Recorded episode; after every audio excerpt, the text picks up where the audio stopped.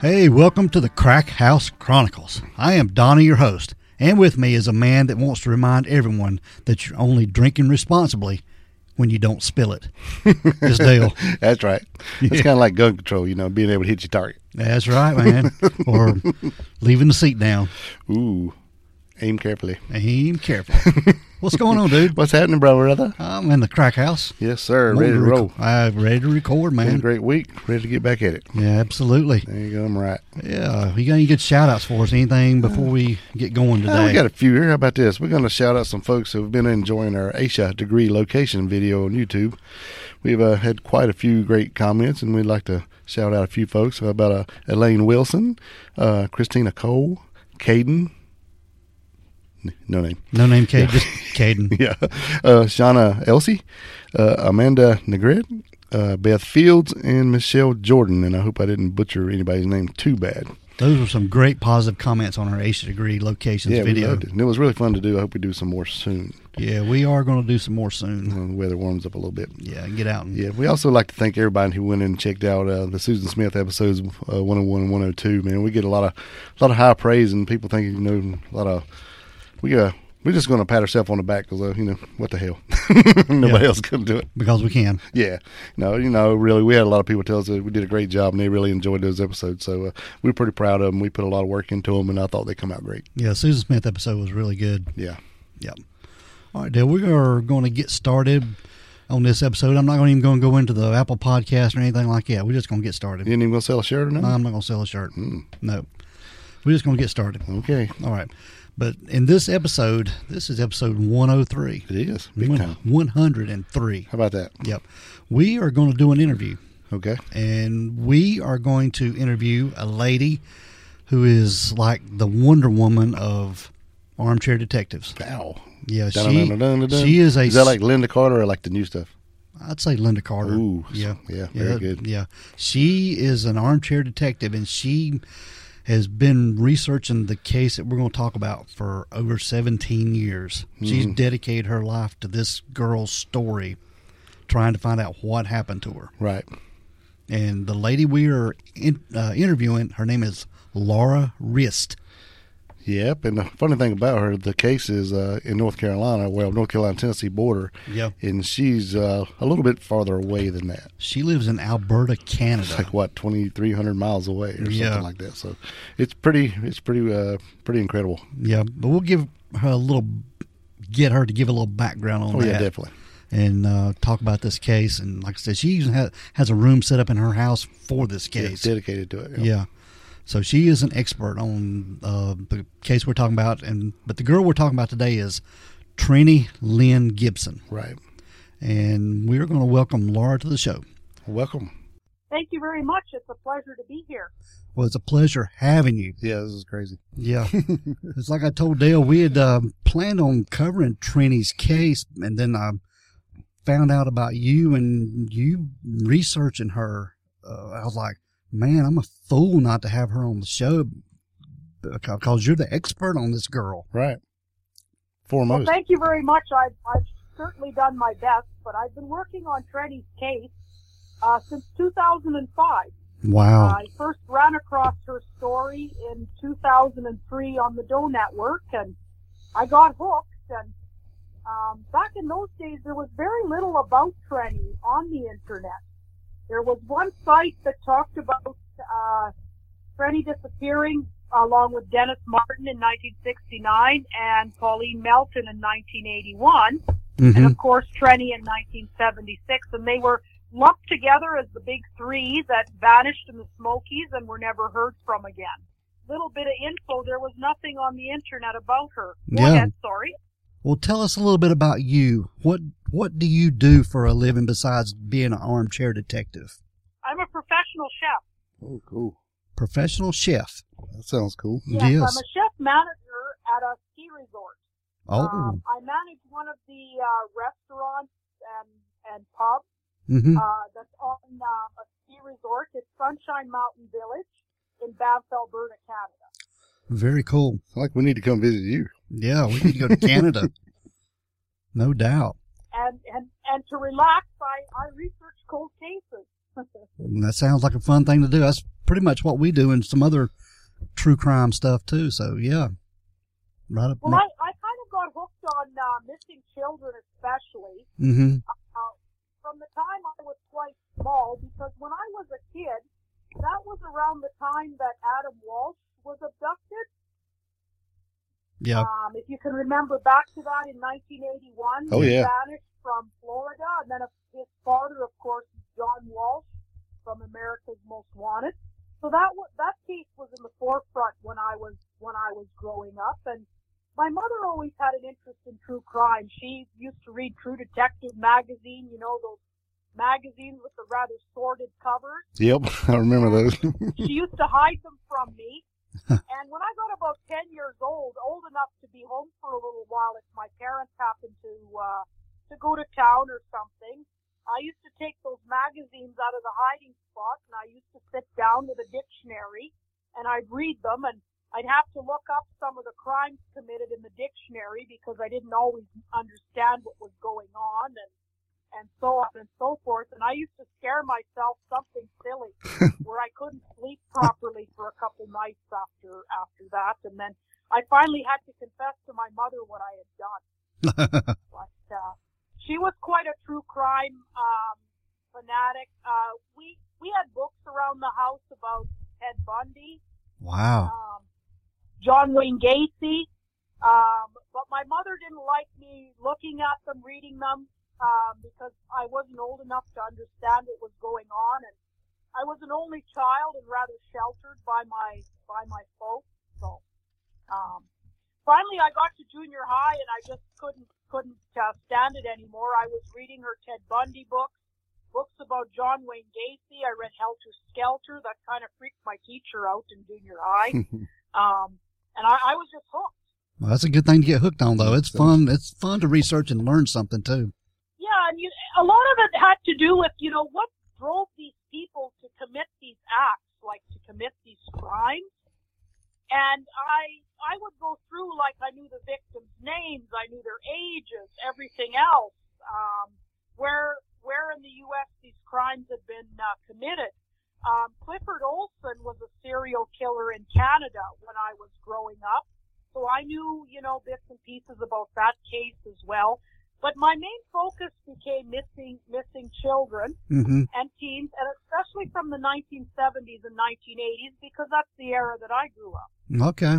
Well, let's uh, move forward to Trini a little bit. Tell us about Trini Lynn Gibson, a little bit about her in general, about her home life and her family and stuff. Well, Trini was uh, 16 years old when she went missing. She lived in Knoxville, uh, Tennessee. hmm Originally, her family was from uh, the Polk County area of Tennessee. Um, there's a lot of copper mines there, although the, the mines aren't functioning anymore.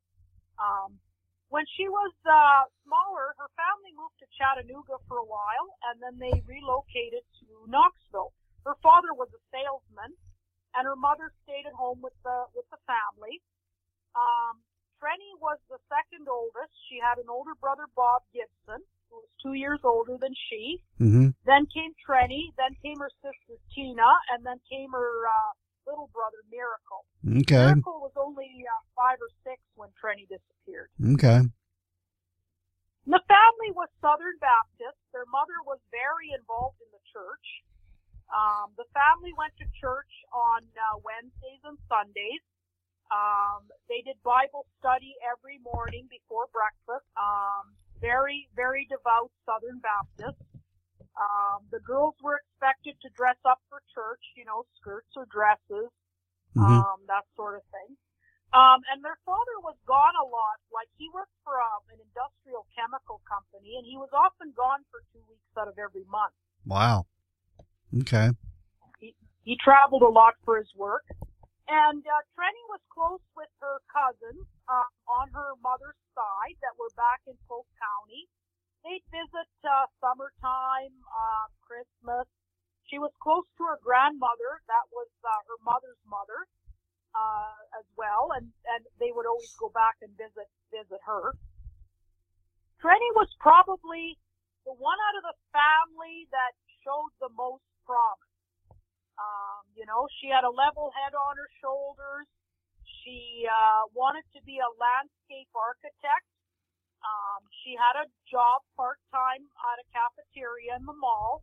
She was very responsible then, huh? Sounds like it. Very responsible. hmm Um, she was saving her money. She wanted to get a small car, and she also wanted to go to the University of Tennessee. okay. And she was the one in the house that, you know, it was, um, gee, you know, somebody needs to fold the laundry. Well, they'd ask Trenny. hmm Um, you know, somebody needs to mow the lawn. They'd go get Trenny.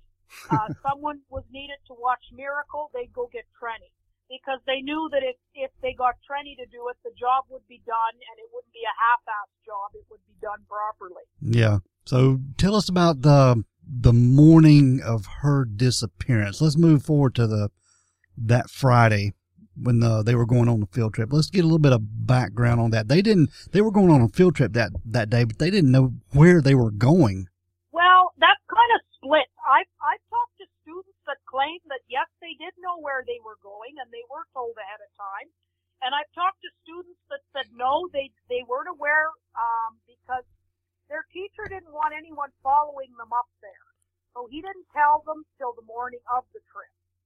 Hmm. And I'm not 100% sure what the backstory is on that, if there was a reason why the teacher thought that they might get, uh, might be followed to the park. Um, when you have a cynical mind like mine, you try and cover all bases. But Mhm. it, it's rather split. Some of the students said they knew where they were going, and other students said that uh, no, it was a surprise. They found out on the bus that morning.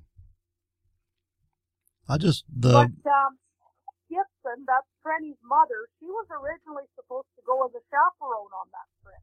okay. But what happened was she found out that the trip was going to be an all-day affair, and she couldn't find a babysitter for Trenny's youngest brother, so she decided to opt out of the field trip and she stayed home. Yeah. The instructor, Mr. Dunlap, he tried and tried the night before the field trip to find another chaperone, and he couldn't get anybody, but he decided just to go ahead with the trip anyway. Okay. Trenny originally thought the trip would be called off because the weather forecast was, was not very good. It was calling for fog, rain, potential snow, winds, and chilly temperatures. Mm. But she wasn't even prepared for really outdoor weather. She really didn't know where they were going, but she wasn't prepared for any kind of outdoor weather at all because she didn't have. her mother is, is insistent that Trenny didn't know that they were going to be outdoors that day. For all she knew, they were going to a museum. Like Mhm. she didn't know. She tried to cover all bases. Like she wore a blouse and a sweater over top. She wore running shoes. She wore jeans, but she didn't take a jacket or hat with her. Okay. Mm. That is just so crazy. going to the top of a mountain is not going to be fun. No. It's cold. Mr. Dunlap, the, the, the teacher that uh, was on that field trip that day, he was very comfortable and confident that where they were going in the park, there wasn't going to be any any issue whatsoever. Mhm. Um, I talked to another fellow, uh, Mr. Dan Mara. Now, Mr. Mara, he took over the horticulture class after um, Mr. Dunlap left later that year after Trenny's disappearance. And he and Mr. Dunlap, they knew each other well from university. Um, they both attended the University of Tennessee, and their botany class spent a lot of time in the Smoky Mountains, and especially in that area. So Mr. Dunlap was quite confident, I think, that you know he could um, get up there, take the students up there, go around, hike, look at the uh, flora and fauna, hike back to the bus, and go back to Knoxville Okay. Something went terribly wrong, and that's why we're sitting here talking about Trenny Yeah. all these years later instead of hanging out with her somewhere. Right. So Trini got to school. She didn't know where she was going, and she asked another student. You know, I guess walking down the sidewalk or going into the right. school. Her, her mother gave her a ride to school that day. hmm Trenny had her books and her purse with her because, and, and a bag lunch because again, she wasn't sure if the trip would be called off and there would be classes instead. Yeah. or what exactly would be would be taking place. But she stopped one of her students, uh, fellow classmates rather, on the sidewalk and asked them, and they said no, the trip was a go. They were they were still going to go. So she left her books and purse in her mother's car, kissed her mother goodbye, took her bag lunch, and and left. And when the students um, were seated on the bus, and Mr. Dunlap addressed the students then and told them that they were going to the Great Smoky Mountains, and uh, there were cheers, claps, whistles, so on and so forth, Mm-hmm. and off the bus went. What time did the bus leave the school that morning? That's a gray area. Around probably around eight thirty in the morning, Mhm. anywhere from eight to eight thirty. Okay, so they just had time to go to school, get good, maybe go to homeroom and then leave, pretty much. Yeah. Okay. And according to what I've what I've been told, the bus made a couple pit stops along the along the way. Granted, probably you know someone had to use the washroom. Yeah. Uh, a bus, a school bus can't travel as fast as a regular passenger vehicle. hmm So by the time they arrived at the Smoky Mountain, not Great Smoky Mountain National Park, it was around noon. Okay. That's a good little trip. Mm-hmm. It is a tri- good trip, and uh, the only adult was the bus driver and Mr. Dunlap, Okay. and 40 teenage students. So I've heard anywhere it was like anywhere from 36 to 40 students. Uh, is there an, is there an accurate count or is that is Well, no, there's not a hundred percent accurate count because I've been chasing Mr. Dunlap now for probably oh, for probably about the better part of twelve years, but I can't get the fellow to talk to me. mm-hmm. Um, he he um, he won't like te- refuse my interviews. He just stays silent, and we can get into that a little more later if you if you like. But Okay. he, he will not talk to me about this. Okay. Um, the information that I've been able to glean has been talking to other students that were present on the trip, uh, talking to the school principal. I've spoken to him a, a bit, um, speaking with other teachers that are still alive because I mean it's been 45 years. Yeah. But Mr. Dunlap, he remains silent on all of it. Crazy. How did uh, students that you interviewed? How did they say Trini was going to the Great Smoky Mountains? How was her demeanor on the bus? Nobody noticed anything out of the ordinary. Uh, they said that she was fine. She was sitting with Robert Simpson, Mm-hmm. Now, Robert Simpson was a good friend of her brother Bob. You'll find there's an awful lot of Roberts in this story because Trenny's father was also Robert. So Mm-hmm. I'll refer to her older brother Bob Gibson as uh, Robert Gibson Jr. Rather, I will refer to him as Bob, and I will refer to Robert Simpson Jr. as Robert Simpson or Simpson. Okay. That'll keep everybody separated. Yeah, that'd be good. yeah. Less confusing, the better. um, nobody noticed anything out of the ordinary. Uh, Trenny was talking. She seemed normal on the bus. She and Robert Simpson sat together. They cracked a few jokes. Nothing seemed uh, unusual or odd. Mm-hmm. When Trenny was hiking back down the mountain to the bus, she saw, she caught up with several group students and fell into step with them and walked. And they said she seemed fine, although she seemed in a bit of a hurry. That was the only thing that, that stood out to them, but she was pleasant enough, didn't seem upset about anything. Mm-hmm. So they arrived at the Great Smoky Mountains, and I, I think they, I've read they parked at the Clingman's Dome parking lot. Yes, that's right. Okay. And depending who you who you speak to, I've heard anywhere from there was lots several cars in the parking lot to there was only one or two cars in the parking lot. Hmm. But everybody seems to say that there was at least one one other vehicle in the parking lot. But it, it nothing really that stood out to anybody. They didn't seem to think that anything was was odd or unusual. Mr. Dunlap told the students then what their assignment was, which was to hike to Andrews Falls and back to the bus, and they were to observe the floral, uh, pardon me, flora and fauna in all the beautiful fall colors, which are abundant that time of year. Mm-hmm. But they weren't supposed to gather or collect anything. And they had to be back at the bus at 3.30. He asked if everyone understood and show of hands. There was a, a unanimous show of hands and then off they went. Mr. Dunlap did catch up and he hiked with various groups of students um, throughout the day. Mm-hmm. And the students basically set their own pace according to their hiking ability and, and uh, so on. Uh, Trenny was hiking with Robert Simpson. Now, Trenny hadn't been sure if she wanted to go on the field trip or not. I mean, she was happy when her mother was going to go along as a chaperone, but then when her mother backed out, Trenny seemed to have some trepidation about going.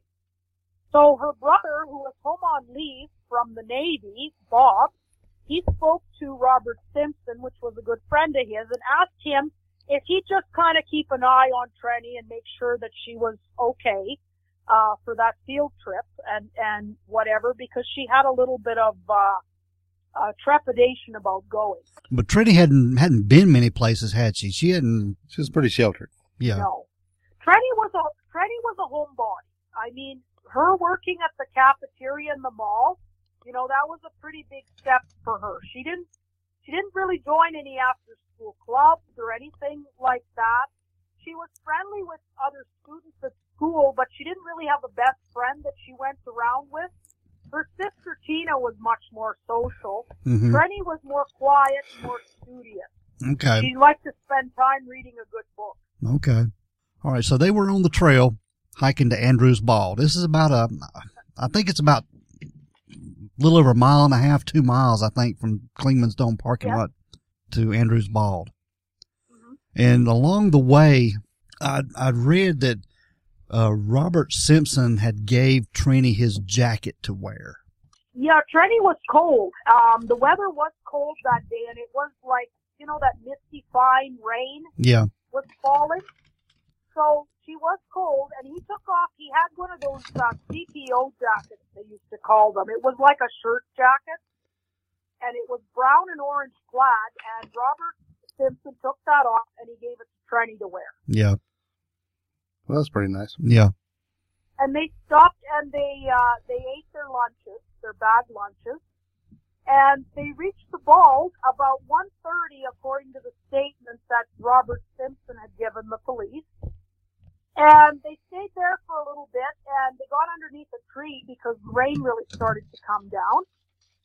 And then this is a gray area. We don't really know what happened next, but according to Robert Simpson, Trenny wanted to leave and he wanted to stay. hmm So he stayed, and Trenny left and went um, back down the trail alone. hmm Even though Robert Simpson was tasked with looking after Trenny by her older brother. Right. So the, the her her older brother and uh, Robert were pretty good friends, though, right? Yes, they were. Yeah. So so basically, he just wanted somebody to look out for his little sister, seeing how she hadn't been very many places. Is that what is that what you yes, gather? uh, Trenny and her brother Bob, they were always very close. Um, and Trenny was very excited because Bob had just come home on leave from the Navy. He'd just come home uh, Wednesday night, and he'd been gone for 11 weeks. Oh wow. So she hadn't seen him since early July. So she was quite excited that he was uh, he was back in town. Yeah, I'm sure she was. It's been, going that that amount of time. Mm-hmm. So then what happens next is wi- hiking back down to the bus. She seems in good spirits and everything. Maybe hiking a bit fast, but at the same time, you also got to realize the weather isn't very good. Right. Mhm. It's Um, probably you know, cold. It's raining. She's probably getting wet, kind of cold. You know, if um, if I was putting myself in her her shoes at that age, you know, I'd be getting a little annoyed because my hair's getting wet and and everything else. Hair getting frizzy. But, uh, she'd yeah. yeah, frizzy. She'd fall into step with uh, other students and walk along with them for a ways and then overtake them until she came across another group. And then the last group that she hiked with, they said she was in good spirits. In fact, she seemed in a, you know, a really good mood. And uh, one of the boys in that group, he was wheezing a bit because he was asthmatic hmm and you know, with the altitude and everything else. And so they decided to sit down and rest. And uh, they invited Trenny to sit with them, and she said no, she was going to keep going. And these students didn't think too much of it at the time because they were young; they were sophomores, and Trenny was a junior, and she tended to hang out with kids that were uh, her age or a, a grade above her because her friends were kind of Bob's friends, even though Bob had, had graduated. Um, so she she went off walking, and the one girl that was named Anita, she said she watched Trenny just walk down the down the trail. She saw the back of her, And then she said it appeared as though Trenny stopped, crouched down and looked over to the right, and then went off the trail to the right of the trail. As though she saw something or something got her attention. hmm And Anita thought it was strange enough that when she got up again and the group started walking, she stepped off in approximately the same spot that she thought that Trenny did. And she said it was she was surprised because there was nowhere to go, like there was no side trail or anything at that point. It was just like an uphill climb. Hmm. So she kind of put the thought out of her head. Um, the group carried on. They went back to the bus, and they expected to see Trenny back at the at the parking lot. And then she just didn't come back. That is so crazy. It is very. I was just sitting here thinking. I'm like, I'm, I'm trying to put in my head what the trail actually looked like. You know, how is it like? Why? How wide? It's not very wide. It's not a very wide trail. Right. So I mean, it's like you know, two people could maybe walk side by side, but that's about it on some of these trails. So when it's just like a dirt trail. It is. Okay. It's just a it's just a hiking trail. approximately where Trenny stepped off the trail, um, there were some cigarette butts found and a half a can of beer. And the beer in it was still fairly fresh because you could smell it. hmm And Trenny's um, uncles uh, that were from Polk County, they came up and they helped with the search. And they're big hunters. They know how to look for tracks and for signs.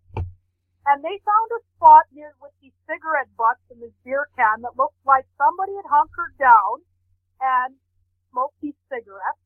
And the person that hunkered down was was bigger and heavier, so likely a, a male then somebody hunkered down next to this person and they were smaller and lighter, so possibly female, and they had size seven Adidas tennis shoes on because they had left the, the shoe print in Hmm. the in the dirt. Okay. Oh, wow. And, And the cigarette butts and this uh, beer can were collected carefully by taking a, a stick and picking up the beer can and putting in the baggie and sweeping these cigarette butts into another baggie. But unfortunately, the Park Service didn't think they were anything of value and they were thrown out. oh no, I was fixing to ask the next question. Oh man. But I mean, you know, we have to also look at the time, 1976. There was no DNA testing. Right. your your best case possible was to lift fingerprints off the beer can and then hope to God the person that handled the beer can had been fingerprinted so you could match them. But you'd have to sit and look at books and do it the hard way. So there was a lot of room for human error and so on and so forth. And cigarette butts in those days, how they matched things was through blood typing. So they might be able to get enough of a saliva sample off of the cigarette butt to say, okay, the person that smoked these cigarettes had type O positive blood. Hmm. Well, there's about half the population, really. Yeah. So, I mean, anybody could have, you know, smoked these. So, you know, they did, they had no idea uh, what was going to happen in the future. I mean, none of us do, right? right. It's really a shame they didn't put them aside, just you know, in case something happens. In in 25 years or so, we can test these, but but they didn't. Yeah, it's long gone. Yep. It's long gone. That's sad. So all the students they get back to the bus. Mr. Dunlap uh, has everybody go back to the bus, and That's right. and they are allowed to search the parking lot but not leave the parking lot. Is that correct? Well, what happened was at 3:30, the students were all back in the parking lot. Um, you know, give or take a few minutes, and then somebody started saying, "Well, where's Trenny?" Mr. Dunlap was calling roll, Okay. and Trenny was missing. Hmm. and kind of you know a, a funny panicky feeling went through the through the bus and then somebody said to Robert Simpson, "Well, Trenny was hiking with you," and he said, "Yes, she was." He said, "But uh, when we got to the balls, he said uh, she went her own way back down to the bus." He said, "And I went tracking a bear." Tracking a bear, huh? Maybe he was drinking That's a beer. what he. That's what he said. Maybe- So Mr. Dunlap, he kept his head. Um, he um, decided that he was going to hike to Double Springs and back in case Trenny accidentally got on the wrong trail. hmm And he sent Danny Johnson, another Bearden student, to hike to Andrews Bald and back, just to see if Trenny had maybe stepped off the trail but got back on, or she walked back to where they were, or whatever. And the rest of the students were told that they could search the parking lot, but they had to stay within it. Hmm. And the bus driver at this time, he stayed with the with the bus because that was the Knoxville County Schools mandate, is the driver had to remain with the with the school bus. Yeah. So Mr. Dunlap, he hiked to Double Springs and back. He didn't find anything except some Adidas tennis shoe prints on the uh, Appalachian Trail. Okay. Danny Johnson hiked to Andrews Bald and back, and he didn't find anything. And I've interviewed Danny Johnson as well. And Danny didn't see anything. Nope, nothing. Wow. And interestingly enough, when I spoke to Danny, he claimed that he walked back to the bus with Robert Simpson and Trenny that day. And I said, now you're positive you walked back to the bus with Trenny and Robert Simpson? And he said, oh yes. He and Robert Simpson, they were, they were good friends. People used to call them the odd couple because Danny was a track star. He was a preppy kid, you know, the shirts with the collars and, and everything else. And Robert Simpson was an overweight guy, kind of unkept, long hair. He wore overalls and he was overweight. And people used to tease them and call them the odd couple. and uh, they they would go on hiking trips occasionally in the Smoky Mountains, and they they kind of bonded over over that. But Danny was adamant that he walked back to the bus that day with Trenny and Robert Simpson. And Trenny excused herself to go to the washroom once they reached the parking lot, and she just never came back. Hmm. And when I spoke with Donnie the other day, he had texted me actually and asked me, Yeah. you know, did any of the other students have a varying story? And that is one story. The other story I have was Trenny didn't go on the hike at all. The bus pulled into the parking lot. The students got off the bus to go on the hike. Trenny got into a waiting car, and that was the end of the story. Hmm. hmm. I hadn't heard that. Yeah, I hadn't, I hadn't heard that anywhere.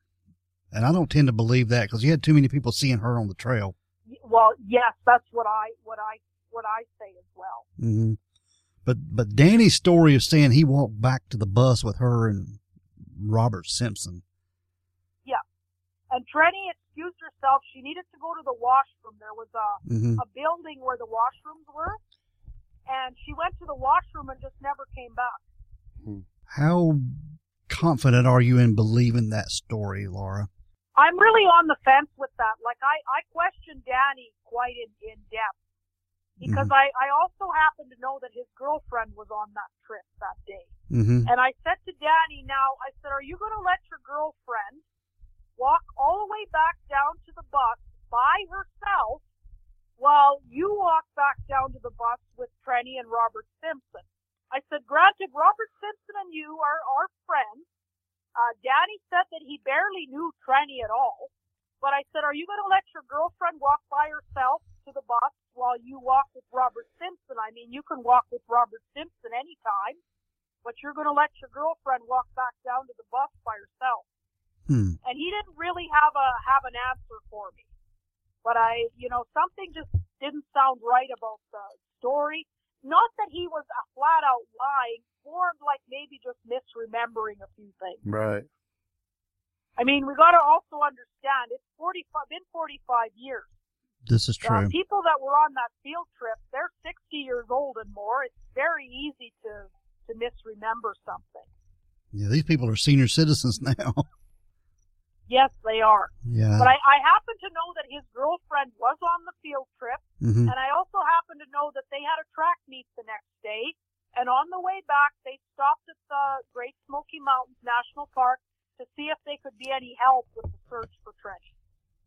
Okay. So I don't think I don't think that Danny's lying. I'm certainly not accusing him any, of anything. I, I just think he's misremembering a few points. Could very well be. Right. Yeah, because I mean, I remember field trips I was on in school, but I couldn't tell you who I walked with on certain things or hung out with at certain points.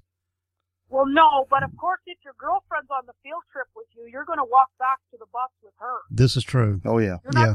you're not going to walk back with with uh, Robert Simpson, I mean, you can go hike with him anytime, but if your girlfriend is here, you're going to go hike with her. If Yeah. you do, you and better. Trenny, he didn't know well at all. They Yeah. didn't. Uh, they didn't travel in the same kind of circle. hmm Like he said, you know, he said nothing against her or anything like that, but he said, you know, I I don't think I ever said 20 words to her. He said I just didn't. Uh, I just didn't know her. Yeah. But anyway, it's discovered Trenny is, is missing. Mr. Dunlap goes to search. Danny goes to search. Mr. Dunlap finds footprints. Danny finds nothing. hmm Mr. Dunlap gets on the CB radio and he radios the park and a ranger came came out and same thing again. Um, they checked Andrews Falls. They checked uh, Double Springs. No Trenny. So then Mr. Uh, Dunlap made the decision that he would stay behind and, and search for Trenny, and he'd send the bus of students back to Knoxville. How did Robert Simpson look when he got back to the bus? But you know, because he'd been with Trini for a while. How did the other students say? Nobody, um, nobody um, has ever uh, told me, with all the people that I've interviewed, that there was anything out of the ordinary. Hmm. Um, when Trenny disappeared, she was still wearing Robert Simpson's jacket. Okay. And all Simpson had to say was he had gone tracking a bear and Trenny just decided to walk back herself. That is the craziest thing. Tracking a bear. Yeah. It, it is. And, you know, I will point out that Robert uh, Simpson's father was deputy DA in Knoxville at the time. So Robert Simpson would have had legal counsel through his father. Yeah. His father might have told him that, okay, I know that sounds ridiculous, what you said, that you were uh, tracking a bear, but now you're going to have to stick with that story because that's what you said that you were doing. Ridiculous as it sounds, you're to have to stick with it now. I think he should have. He should have just said he was one. He was drinking a beer. It just sounds like more something would happen. Well, a more plausible explanation he could have said was, you know, I really have to go to the bathroom, and I told Trenny that, and I said to her, look, would you care to wait for me while I go tend nature's call, and then I'll come back in a minute, and we'll hike down together. And then when he came out of the out of the brush, she was gone. Right. Yeah, that would have been more believable. That would have been a, a more a far more believable explanation than he went tracking a bear. I've had I've had a lot of chuckles from people over the years with that when once they hear that story. Yeah. And it's also a possibility that he told Trenny he was going to go track a bear, and she thought he was an idiot and wanted no part of this, and she got the hell away from him. Yeah, I would have too. I wouldn't want to be around a bear. No. she was a level-headed girl. I mean, he didn't have a firearm. You're going to go, uh, uh, you know, tangle with some smelly old bear. I'm sorry, I'm out of here. Yeah. Yeah, definitely. Yeah. So, Mr. And D- then, you know, I when once she got home, seriously questioned her brother's uh, best friend. yeah. um, and, and his and his sanity kind of thing. But uh, it could have been something like that. But what I rather garner from it is Robert Simpson seemed to want Trenny to go off on her own. Hmm. And you know, it, it's possible he wanted to go track a bear, and she said, "The hell with you," and she left. Or Robert Simpson said something or did something to get her to go off on her own, aside from telling her that he was going to go track a bear. Yeah. I think I'd heard you say before that uh, Robert Simpson may have had a crush on Trini. Yes, he did, and he was not really what you'd call dating material. He was a, a nice enough guy. I haven't heard anybody say that he was a jerk or anything like that. Uh, he was a big kid though. He was probably 300 pounds Oh and rather unkept, uh, long hair. He wore overalls to school. Uh, overalls to school in high school in 1976 really wasn't all that cool. But when you're a bigger fellow and that's what fits and if it's clean and you can button it, then that's what you wear. Yep. But he really wasn't, um, he wasn't what you'd call dating material. If he did get girls interested in him, it was because he was always willing to give people rides. He had a big old, uh, Impala car. And he was a lawyer's son, so he probably had money to burn. Mm, Yeah, that's Yep. true. Yeah. So he was the That'll get you some friends. he was the taxi then, huh? Yeah. Yeah. Yeah, and then he was a good friend of Trenny's brother, so Trenny had been in his car before, you know, he'd given her a ride and so on and so forth. hmm And she felt safe with him because he was her brother's friend. Yeah. All right. Now, Mr. Dunlap, he sent the bus back to Bearden. Yes. And he stayed behind and helped search for Trini. That's right. Okay. But that evening, like most of these other stories we've covered, there's a, the weather gets bad. And- Weather gets very bad. uh, The wind picks up, the temperature drops, the rain intensifies. That's just like Dennis Martin. About 6.30 that evening, uh, 4 Mhm. other rangers showed up. They brought flashlights, flashlight batteries and everything, and they were out searching for Trenny. Yeah. But I can tell you that that tower was never searched, the Clingman's Dome Tower. Yeah. They did search. There was a room at one time in the base of the tower. It was like a utility room, a storage room. And at one point they did break the lock off the door and look inside it, but there was no sign of uh, Trenny. But the tower itself was not searched. Hmm. Hmm.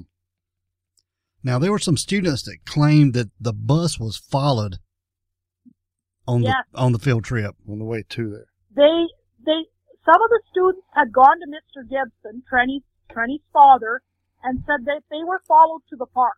A car was following behind them. A variation of that story is that Calvin Bowman was following the bus. Let's get a little bit of background on uh, Kelvin Bowman. Well, this is this is quite an interesting story, so I hope your listeners uh, sit down and hold on to something. But Calvin Bowman was a fellow student at Trenny's, and he was uh, a year older, so he was a senior, hmm same as Robert Simpson, a year older than Trenny was, and he was a black student. Uh, in those days, there were very few black students at Bearden. If you look at through the yearbook, there's maybe a handful. Okay. Uh, definitely a mi- a minority. hmm But Calvin Bowman, he was from a large family, and several of his uh, brothers and sisters, they attended Bearden. Uh, Calvin Bowman showed a lot of promise when he was younger, both at baseball and basketball. In fact, uh, some of the classmates that I spoke with, they said that they had always hoped that Calvin would follow that and uh, play sports because it might be a way out for him. Then, you know, he might get a scholarship or something to that uh, nature, be able to go on to post-secondary education and have it have it paid for, because his family was not financially well off. Yeah. Trenny and uh, and Calvin Bowman were for the most part friendly when Trenny started the high school at Bearden High. So they He knew each other then. With, yeah, they knew each other. Um, she was friends with uh, Calvin's sister Annette, and some students say that Trenny and and Calvin were a little more than just friends, maybe possibly dating. But I mean, in those days, a white girl dating a black boy that was that was bad news. Yeah, it wasn't like it is nowadays. The twain didn't meet in those days. Yeah. And, you know, uh, being from a strict Southern Baptist family, that would not have been, uh, that would not have been a good thing if Trenny brought this, uh, black suitor home. hmm So for the most part, their relationship just stayed at school. On October 11th, 1975, almost a year to the day that Trenny would go missing a year later, Calvin Bowman showed up at the Gibson residence and he was out on their lawn and I was told he was very intoxicated and he was looking for Bob Gibson. He kept calling for Bob, Bob, Bob. So he knew uh, Trini's brother Bob. Yes. hmm Miss Gibson, um, Trenny's mother, was home alone. Bob was not there, and neither was her husband, Mr. Gibson Sr. She was home alone with the two girls, Trenny and her sister Tina, and their youngest son, Miracle. Anyway, Miss Gibson, to defend her household, uh, she had gotten her pistol out from underneath her pillow, and she was watching this figure on the lawn, calling for Bob. Well, this figure seemed to know exactly what window Trenny's window was. So this person went over to Trenny's window and sort of hunkered down there because they have these uh, planter boxes in front of the window. So Miss Gibson said she thought she heard glass breaking, and when this person stuck out his foot, Miss Gibson fired and shot this person in the foot. Wow. So Miss Gibson went storming down the hall to, to get this person out of her out of her house, and Trenny came flying down the hall to meet her because Calvin Bowman, yes, he'd smashed the window, he'd been shot in the foot, but he gained entry to Trenny's bedroom through the broken window, and at one point he was trying to drag Trenny out and drag her out, out onto the lawn. Good grief. Yeah. He came out of Trenny's bedroom with his hands up, and Miss Gibson said she paused for a moment because she she stopped because she realized that this person was very intoxicated, and he does belong to somebody. He's some mother's son, so that kept her from firing. So he done been shot, the, and he knew she had a gun, but he still came in the house. yeah, he's he's about the only person I've ever known, and I told this to Donnie, that has been shot and then come into the house. I guess so the homeowner could finish the job. I I really don't know. I don't understand that. I don't know why you wouldn't book it the hell out of there, but he came in. How, how dumb is that? Crazy. But anyway, He, he was very lucky Miss Gibson showed mercy and didn't Yeah. blow his head off his shoulders. Yeah, she could if have. That had happened in my house. That's exactly what would have happened. yeah, he'd been yeah, they'd been Yeah. coming carrying him out out of the door, out of, out of the house in a bag. Well, in, in my house, it would have been what particles they could have put in a bag. yeah, there you go. It, it would have been I. Uh, my mother would have complained what a mess it made and, and probably engaged me in helping clean it up. but but seriously, that is the only time I've ever heard of that. Miss Gibson said that she didn't know. Um, she said in those days, you know, pot was very popular, uh, but she didn't know if if uh, perhaps Calvin was taking something else. She just said he was he was very very drunk. hmm Um, I I tend to wonder if he wasn't on pills of some sort, speed, something, tripping the light fantastic because obviously he wasn't thinking clearly. Definitely So not. so Kelvin was put away for a little while. He went to um, juvenile detention for a while. The Gibsons did have him charged, hmm and he was sentenced for two years to juvenile detention. He made threats in the courtroom, basically threats like, "I'll be back and I'll get you, and I'm going to kill Trenny when I get out," and and Wow. things like that. And he was in court on crutches with his uh, foot in a cast. When did he when did he get out of juvenile detention? He was sentenced to two years, but he served less than six months. What Oh, the wow. heck? Yeah, and he was back at Bearden. He came back to Bearden, and he was there at the time that Trenny went missing. hmm And her mother told me that he was heckling Trenny, you know, giving her a hard time, saying, talking smack to her and, and things like that. And Trenny didn't have her older brother Bob there, um, because he'd already graduated. He was in the Navy, because he definitely would have put a stop to it. Yeah. Um, but, but he wasn't there at the time.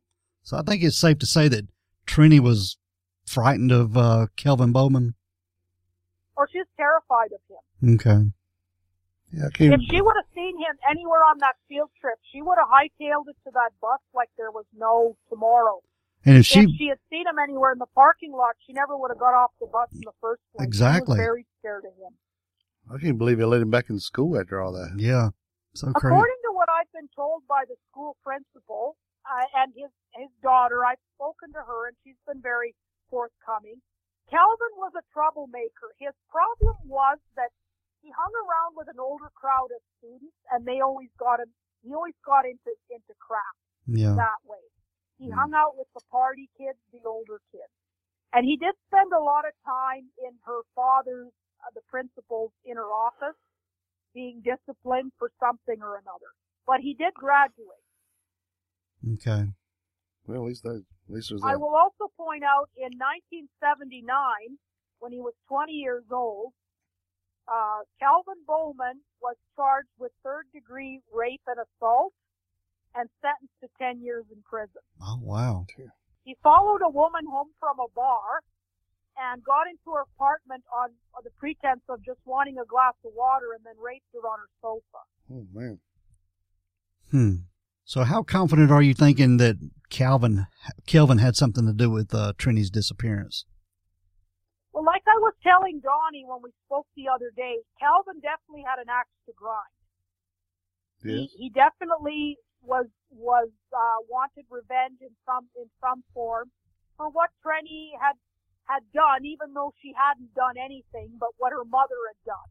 Instead of looking at it, you know, from an adult perspective, well, you know, I guess it was kind of stupid what I did. You know, I broke in there and I tried to drag Trenny out of her bedroom onto the onto the lawn, and her mother her mother shot me. Instead of looking at it that way, he's looking at it at the typical juvenile perspective. It's all the Gibson's fault. Mm-hmm. Crazy. So Calvin definitely had motive. The the problem is trying to prove uh, uh, how he would have gotten to the park because he was not part of the horticulture class. But he was at school that day, correct? He was at school that day, according to Mr. Hall. Okay. But Bearden was not exactly what you'd call stringent about their attendance record. In fact, Mr. Hall left Bearden a couple years later. I believe it was in 1979, so excuse me, three years later, at the end of the school term of 1979, and that was one of the reasons that he was re- reassigned was there was terrible, terrible attendance taken at Bearden High Hmm. If you were in college courses where you got call where you got credit for these college courses, if you were at advanced level, they were very strict about taking attendance in those courses.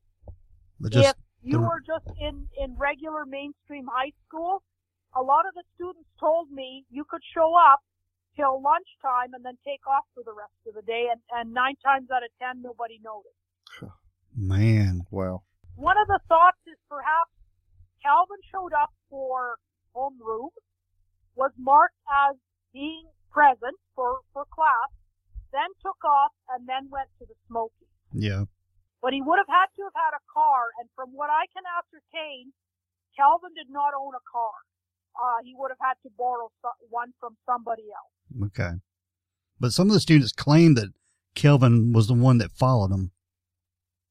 That is one variation of the story. One variation is just that they were followed.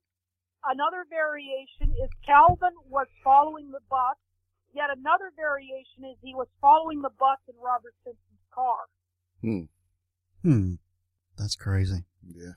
Well, you also need to look at it from another perspective. If Calvin and Bowman, or if, if Calvin Bowman and Robert Simpson were in on this together, how were they able to communicate up in the park? Right. They could. Yeah. And these are just high school students. They're not. They're just high school students. That doesn't mean they're not capable of harming another. I'm not trying to rule that out. Yeah. But they would have had to be in sync and been able to coordinate this whole thing. And a lot of planning. There would have had to have been a lot of planning and they would have had to have gotten damn lucky. They yeah. did get lucky with the weather. Uh, with the weather obliterating any tracks, signs, that sort of thing. Yeah. I can't even plan to go to the grocery store these days. I mean, it's, for them to pull something like that off, it. Especially not knowing where they were going. So with uh, Trinity, Well, I, I've had people tell me, you know, this couldn't have happened. This they couldn't have done. They couldn't have done it. You know, this is the Bible Belt in the 1970s, and I said you can stick your head in the sand all you like, but I said, you know, murder still happened in the Bible Belt in the 1970s. I said, you know, don't make me spout statistics for you. Oh yeah. I, sure. I said it, it could happen. I'm not I'm not ruling it out. I told her all I'm trying to say is if you bring in too many people into this story, you run into problems with how they're communicating with with one another. Mhm. Because I mean, it's not like nowadays where you can just text somebody. None of that technology was available in those days. no. If Calvin Bowman followed the bus to the park, okay, obviously, yep, he knows they're going to the park and, and whatever. He's got to make sure he parks somewhere where he's not going to be seen or Trenny's going to freak if she sees him. So he's going to have to park the vehicle somewhere. He's going to have to hide somewhere. Then somebody's going to have to find a way to get Trenny to him. And how are they going to, going to communicate with one another? Right. That is a lot of planning if that's the case. I mean, that's a. I don't even know if our government could pull something like that off. I mean, that's a lot of planning. It's like one of those complicated football moves. Yeah. It's crazy. Yeah, really. So what what's another theory on Trini's disappearance that's you're on the fence about? Uh, that she ran away. I, I don't I don't believe that she she ran away. That was that was a theory that came up. It often came up of, of, among the classmates, and it came up among the park service. Well, where did she go? Why was there no sign? Like she was here one minute, gone the next. I mean, that's that's not supposed to happen. Mm-hmm. You know, how how could you account for this other than than she ran away? Well, the thing is, if Trenny was going to run run away, she had a very level head on her on her shoulders. She had uh, a couple thousand dollars in her bank account, and she had a couple hundred dollars in her desk drawer at home. She didn't take any of that money. She didn't take her uh, bank book for her her money that she had in the bank. She didn't take her purse. She left that in her mother's car. That had her ID and everything in it. She had nothing but the clothes on her back, Robert Simpson's jacket, and that's it. She had her had her comb on her, and that was that was it. Yeah. What she had on. Well, let's talk about this you know, comb. Was definitely. Oh, the comb story. Yeah, this Yeah. is quite not as colorful as the Bowman story, but it's uh, it's interesting. Trenny, Trenny had this comb that her mother had bought for her, and she bought an identical one for her sister Tina. It was one of those really thick, heavy combs from that company that was called Stanley, kind of like that Fuller brush, you know, where they used to sell stuff door to door. Right. Well, anyway, it was a nice, thick, heavy comb, and Trenny loved the thing. Um, she had uh, wavy hair, and it was a perfect comb for long hair, and she always used to have it tucked into her uh, right front pocket of her jeans, because like me, she was right-handed, and she'd pull the comb out every once in a while and run it through her through her hair, and it was a nice, heavy one, not you know the 15 cent drugstore variety, and she just loved this thing. Trenny was very particular about her things. Like, you know, her comb would never have a bunch of hair wadded in it. She didn't loan it to other people. Her things were her things. But after Trenny disappeared, this comb was found in Robert Simpson's car right on the dashboard. And that raised a lot of alarm bells where how in the world did her comb get in Robert's car? Yeah, she would have never given up her comb like that. No. No. And Robert Simpson had been using it to comb his own hair. Ooh. And her mother said Trenny would have just about died because it was all wrapped and wadded up with Robert's uh, long, long hair. How did he end up with her comb? Do we know? No, uh, he said that the story that Robert gave, Robert Simpson gave, was that Trenny had given it to him to hold for her. He, um, Robert Simpson really uh, fostered the runaway story. He Hmm. said that uh, Trenny had given away her comb, given it to him to hold for. And Trenny had a ring. It was a star sapphire ring, and it was quite valuable, moderately so. Um, any jewelry she had had been a birthday or a, or a Christmas gift.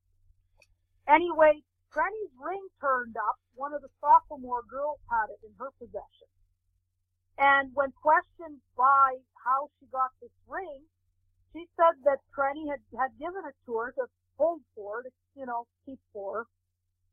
And they fostered the theory that Trenny was giving away her possessions, maybe because she was taking off. But I mean, sense. Trenny would have kept her comb, Yeah. would have kept her ring. It Yeah. make any Nothing sense. else she could have pawned her ring. It was it was fairly valuable. Hmm.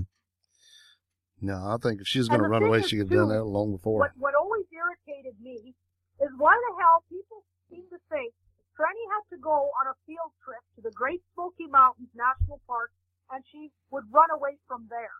When she was from Knoxville, there's buses, there's trains, there's planes, there's everything. Right. There's thousands and thousands of cars going through that city, you know, in 1976. It's so easy to go anywhere she wanted to go. Why would she go out in the middle of nowhere to a park where she's never been there before, doesn't know left from right or up or up from down, and she's going to run away from there? Hmm. Yeah, she would have been When way really better all she had to do was tell her folks that, oh well, I, you know, I've got to work today, and she could have went and taken off, and not no one would have been the wiser. Right. Now there's a a theory you talked about when we talked about on the phone. Um, Trini's brother uh, had something to do with her disappearance because he just come home from the Navy. I always believed that Bob had a hand in, in something. Now, before anybody gets excited, I don't mean he necessarily harmed Trenny. But I, I think what happened was he showed up at the park and had a plan to take Trenny somewhere. Bob, he liked to drink. He liked his beer. He also smoked. And the beer can and the cigarette butt, they were both from brands that Bob typically smoked and typically drank. Hmm. Um, he was also known to, to take drugs. And Trenny would have gone anywhere with Bob. You know, she was, uh, she was, uh, crazy about her older brother. He'd come home on leave from the Navy. She was so excited to see him. If somebody had put a bug in Trenny's ear when she was up on Andrews Bald, hey, you know, I was saving this for a surprise, but Bob drove up here. And, uh, he's waiting just down the trail for you a ways. I gotta, I gotta use the bathroom. Why don't you go down and, uh, catch up with him? And then when I finish the call of nature here, I'll, I'll follow you down and, uh, we'll get together with Bob and, you know, maybe we'll go back to Knoxville or, you know, hang out for the afternoon or do whatever Bob feels like, feels like doing sort Mhm. of thing. Trenny would have gone off like a shot. She was crazy about Bob. Yeah. That was one of the things I've often said to, to people, well, why didn't Trenny scream or carry on? Why didn't anyone hear anything? Because when Trenny stepped off the trail, there was nothing to scream about because the person that she stepped off the trail to see was somebody that she knew. That would make more sense than anything. Right. And the person that hunkered down and smoked these cigarettes and sipped from this beer was a likely a male. They were taller and heavier, had bigger footprints. And Trenny would crouch down with, with Bob while he smoked a couple cigarettes and she probably chatted to him and, and everything else. And we don't know what Bob told her. hmm She might, he might have said, yeah, I told your teacher, you know, you were going to get in with me and we were going to go fill in the blank, whatever town or city. And off they went. And then something happened. Bob didn't mean to, mean for it to happen. Don't get me wrong, but something went very, very wrong. And that's why Trenny's no longer here. Yeah. Mm. Where do you think Trenny is now, Laura? Well, Trenny's no longer among the among the living. I I dream of her sometimes, and when I do dream of her, she's usually um, appears to me in a heaven-like setting. Uh, we sit on a bench, and there's a garden behind us, and and whatnot, and she looks exactly the same as she did in 1976, dressed the same way. And once in a while, my mother will appear with us, and my mother died over 20 years ago. Hmm. So I believe Trenny's long dead. I have no idea where her body is. I just believe it's it's lost to time. Yeah. You just you just believe that she's at peace somewhere. I don't believe she's really at peace because Okay. she never got a Christian burial. True. Um, her Mm. body basically has been, for lack of a better way to say it, discarded. But she she hasn't had a Christian burial, and she's she's not at peace. That's true. whenever I, I dream about her, and I, I am in no way psychic, and I, I, on the fence with what happens in dreams because it is your subconscious working. But whenever she visits me in, in my dreams, she always tells me, you know, please help me.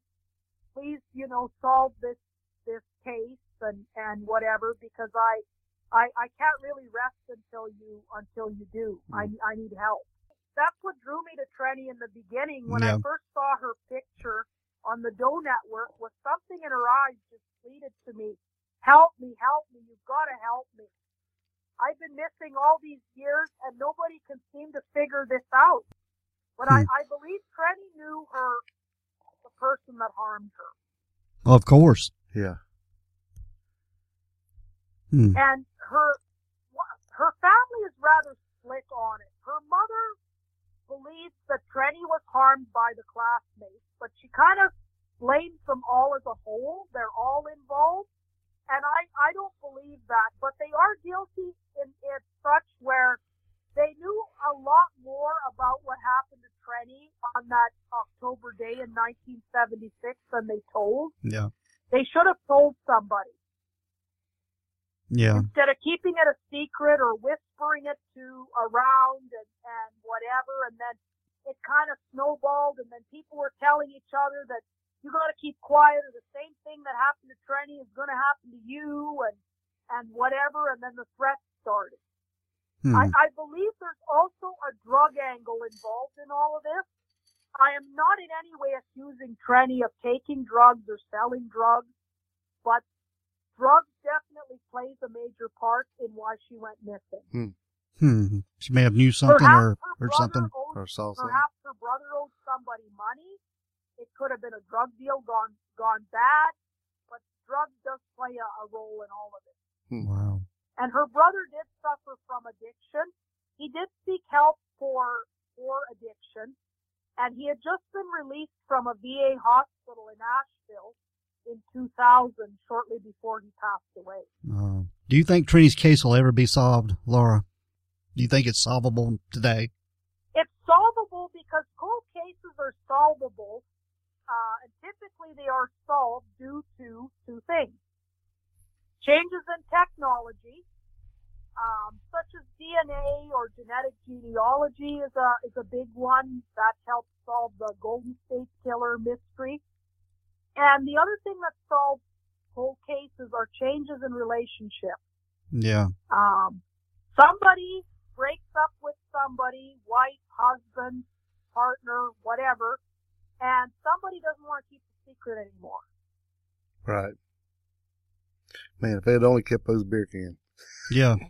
So that that's definitely a possibility. We don't have DNA evidence in this case because we don't know where Trenny is, and we haven't found any anything of her. hmm There's DNA in CODIS to compare if anything ever is found that's thought to to belong to her. Uh, but Trenny's long long deceased. I believe she died the same day that she she disappeared. Poor kid. There's theories that she may be buried in the park. Um, I don't put much stock in those. I've I've rolled it over in my head. I thought of it. Um, I thought maybe they, you know, she was uh, pitched over a cliff somewhere, something like that.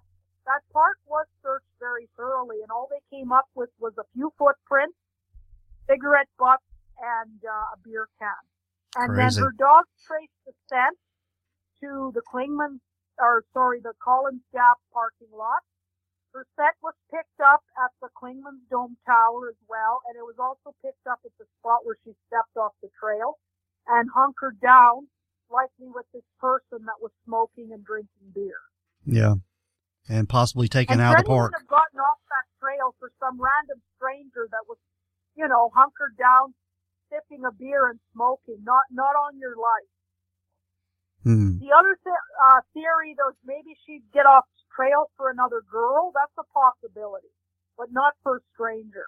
It's just a crazy story. I mean, it's, I've been wanting to do this case for a long time. How can people, if they have any tips or anything they want to say about this case, how can they get in touch with you, Laura? They can get in touch with me through my website at www.canadiangirl77.com, and they can leave me a message through there. Uh, I typically answer within an hour or two. Donnie knows that. Yeah, you were, you were right on top of it when I, I messaged you. Yeah. I get an alert. An alert comes to my phone. So Yeah. I, I see it uh, right away. Um, so I, I will. I answer all messages personally. All all uh, um, all comments um, that are posted on the site. They come to me, and I have to approve them before they show on the uh, on the actual site hmm uh, to prevent getting you know those scam uh, messages and that sort of uh, that sort of thing. Yeah. If it doesn't pertain to Trenny or it's derogatory in any way, well, obviously it doesn't get put on the on the site. But I do answer all the messages personally, and I've gotten that from a lot of folks that have have dropped me a line. They're like, "Wow, I didn't expect you were going to turn around and, and answer me." And I said, "Oh yes." I said, "Sometimes it might take me a day, but I said I'll always uh, I'll always get back to you. And that's Canadian Girl 77, girl with a U dot com. Yes, girl with a U, 77.com. We'll definitely put a, a link to that in the show notes and on our website and on our social media accounts and sort of and help keep keep that word out there on Trenny's case. And you can also contact the Tennessee Bureau of Investigation, and the, the phone number also appears on my site. Trenny's case is still open. Okay. Oh wow. It hasn't it hasn't been closed. And she still appears on the National Park Service website for missing persons for the Great Smoky Mountain National Park. Well, actually, all the national parks across the United States, Yeah. um, they have their missing person roster. But Okay. Trenny is on there as well. But there is a ton of information on your website about Trenny. If everybody wants to go there and check it out. A lot more details than we covered in this episode. A lot of photos. Yeah, especially a lot of photos. I photos. try I, to leave it up to I try to leave it up to folks to ascertain for themselves what they think happened to Trenny. But the my bottom line is this: she did meet with foul play. She did know the person that harmed her or know of them. I believe she would have stepped off that trail only if she knew the person that she was stepping off for. And she was crazy about her older brother Bob. Bob came home on Wednesday. Trenny disappeared on Friday. yeah, Mm. crazy story. Yep. It is it is a crazy it is a crazy story. Robert Simpson, he was a good friend of uh, Bob's. I believe he covered a lot of, of things that he shouldn't have covered up.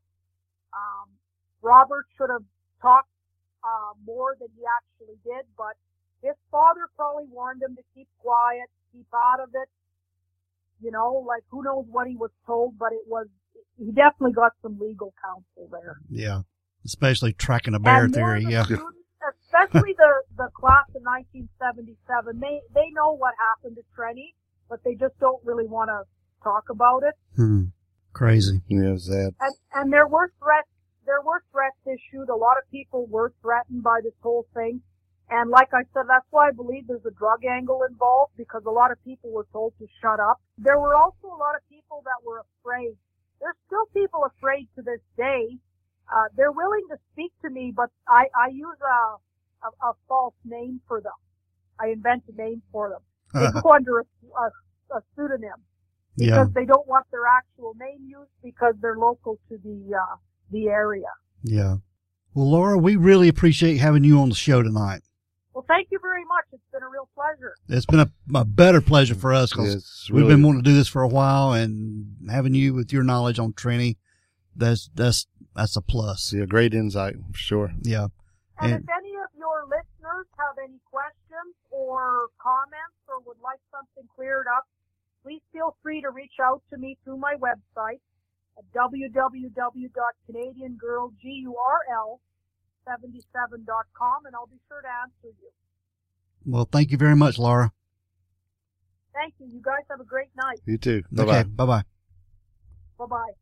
All right, Dale. We want to thank Laura Rist again for being on the show. Yep. She's just awesome. Her her knowledge on Trenny Gibson is just amazing. Great stuff, man. Yep. All right, guys, we are going to get out of here. Let's roll We want everyone to be safe, be careful, and always be aware of your surroundings. because the next episode could be about you. This is the, Crack House Chronicles.